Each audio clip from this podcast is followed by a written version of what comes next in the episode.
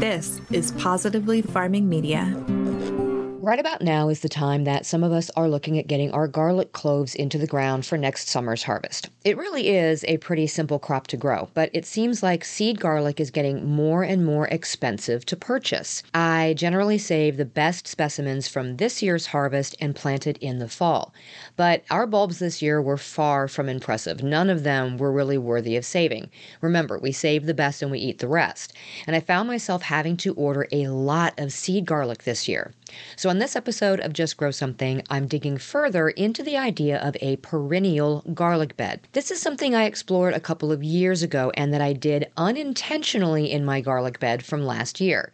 So I've gone down a rabbit hole of different ways to get a perennial harvest from one bed of garlic. It's not as foolproof as, say, asparagus, where you plant it once and then just continue to harvest for the next 30 years.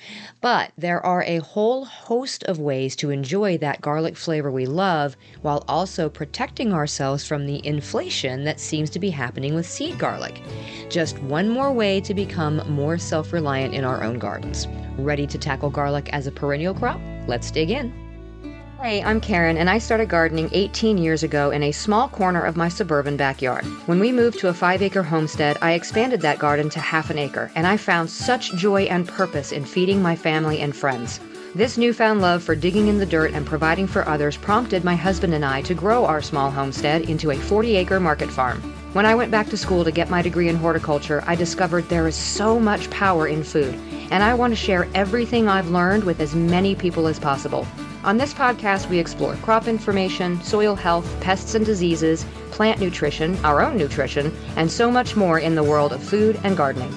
So grab your garden journal and a cup of coffee and get ready to just grow something. Now, I did a full episode on garlic way back in episode 40, and I will link to that in the show notes, but let's do a quick overview on how we generally plant garlic as an annual before moving on to talking about it as a perennial.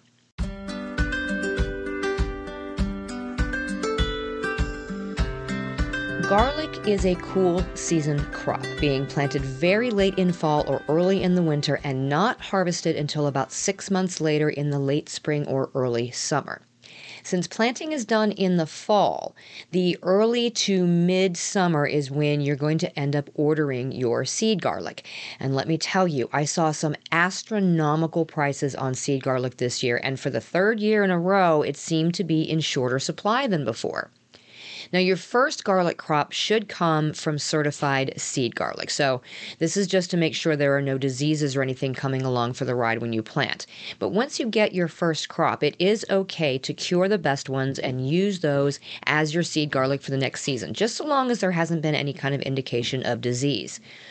But if you're starting from a very small amount of seed garlic, it may take you a year or two to kind of build up the size of your crop to be able to hold back enough to plant and also have enough to eat until the next batch is ready. So there are two different types of garlic. There's hardneck and softneck. The most obvious difference between them is their appearance. The hardnecks are called that because they have a long flowering stem that grows through the center of the bulb and it is very hard. This flowering stalk is called the scape. Now generally, the scape is removed from the bulb to force the energy into the bulb growth rather than allowing it to flower. This is important information for us to know for later, so hold on to that. Softneck cultivars, on the other hand, yield a generally larger bulb and a larger number of cloves than the hardneck, and these are the types that you generally are going to see in the grocery store.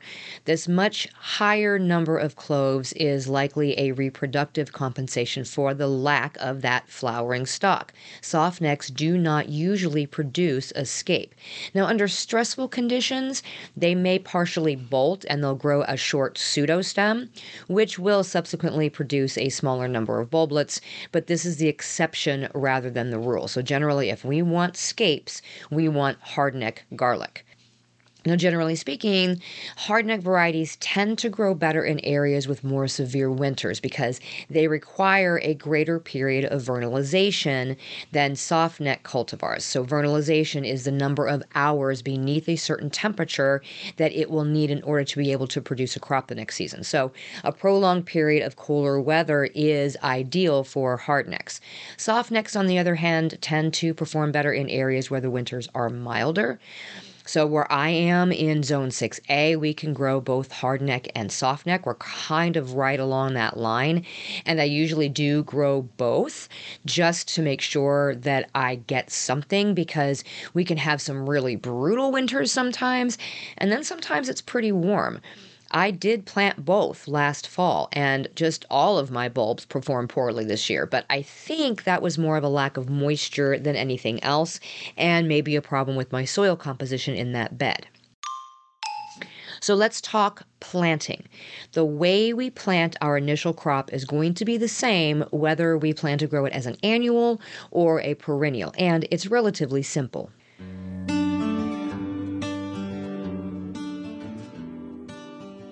Separate the cloves and leave the skin intact. Space the cloves 4 to 6 inches apart in rows spaced 12 to 18 inches apart.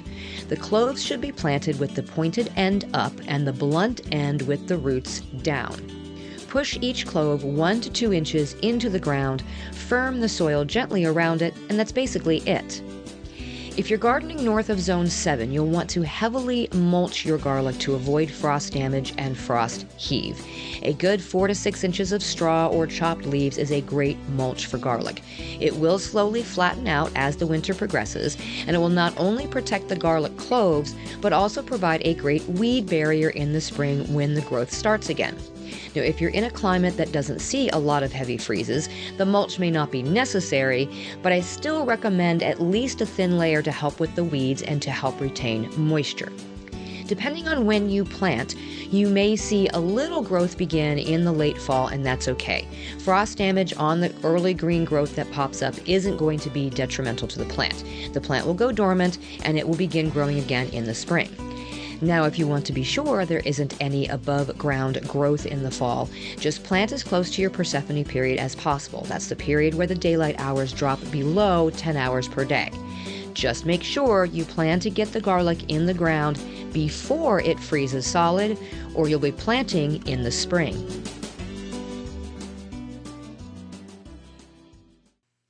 Which is a good point. If you miss the planting dates in the fall, or you don't get your seed garlic ordered in time, you can absolutely plant in the spring. Just know that the bulbs won't get nearly as big as they would if you plant in the fall, but hey, any crop of garlic is better than no crop. So now that it's planted, how do we turn our annual garlic crop into a perennial? Well, first, we need to be sure we're using hardneck garlic. Remember, hardneck garlic produces a scape, and we remove that scape before it opens in order to focus the plant's energy into creating a nice-sized bulb.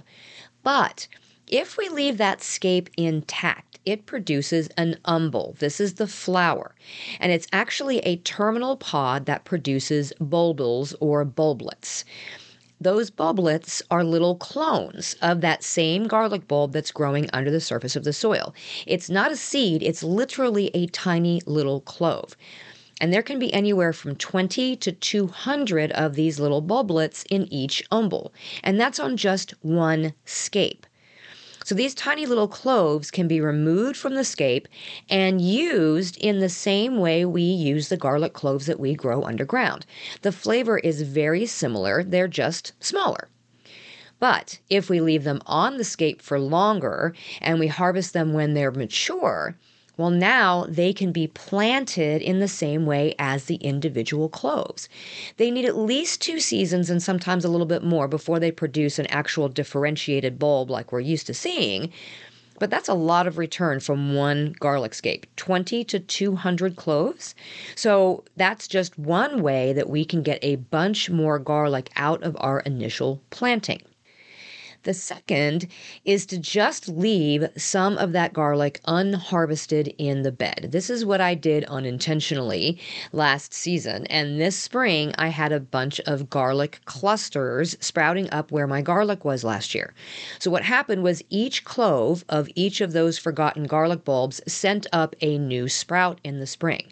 So when you plant garlic, you plant those individual cloves, but these were never separated. So they just came up as a dense patch of garlic shoots.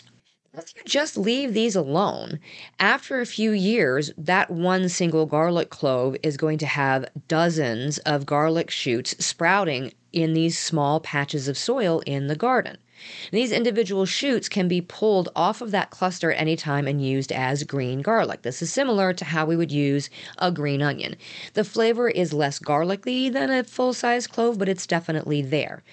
And then whatever we leave in the ground, whatever remains of that clump of garlic, is going to produce scapes later in the season. So then we can harvest those and use them as our regular garlic scapes, or harvest only some of them and allow the rest to produce those bulblets. So as they dry, they may drop off the plant and reseed themselves right next to the clump that's already growing, and you have a separate clump starting the next season. So it's self-seeding. It becomes a perennial. You can also pull these clumps up in the spring and separate out those individually sprouted cloves and then replant them in the typical 4-inch spacing apart from each other and allow them to grow the rest of the summer to be harvested as those differentiated bulbs. They'll take a little bit longer to get to maturity than fall planted cloves, and they may not get as big, but they will be bulbs of garlic just like what you would expect. There are lots of options here. And yes, I said that if you're in a warmer climate, you likely need to plant soft-neck varieties. But that's if you're determined to get those big differentiated bulbs. You can absolutely plant hardneck as a perennial in warmer climates and allow them just to remain in the bed. You'll have green garlic to harvest practically year-round, and choose to plant some soft-neck alongside them for those bigger bulbs if you want to. I think growing garlic as more of a perennial crop solves a couple of problems for us. If what you're going for is the flavor, you're definitely getting that, even if it's not from what we would consider a traditional clove. The bulblets are full flavored and can be harvested and dried very easily, and they're super easy for grinding into garlic powder. Allowing the garlic to grow in clusters takes a lot less effort on the part of the gardener, and allowing some of the scapes to remain intact gives us an almost endless supply of seed garlic without ever having to buy another bulb again. I'm going to move those clumps from last season into a more permanent home at the same time that I'm planting my fall garlic next week. I'll let those clumps do their thing in their own bed, and I will have a nice little perennial patch from here on out. Let me know if you plan to try this too. Until next time, my gardening friends, keep on cultivating that dream garden, and we'll talk again soon. You just finished another episode of the Just Grow Something podcast. For more information about today's topic, go to justgrowsomethingpodcast.com, where you can find all the episodes, show notes, articles, courses, newsletter sign up, and more. I'd also love for you to head to Facebook and join our gardening community in the Just Grow Something Gardening Friends Facebook group. Until next time, my gardening friends, keep learning and keep growing.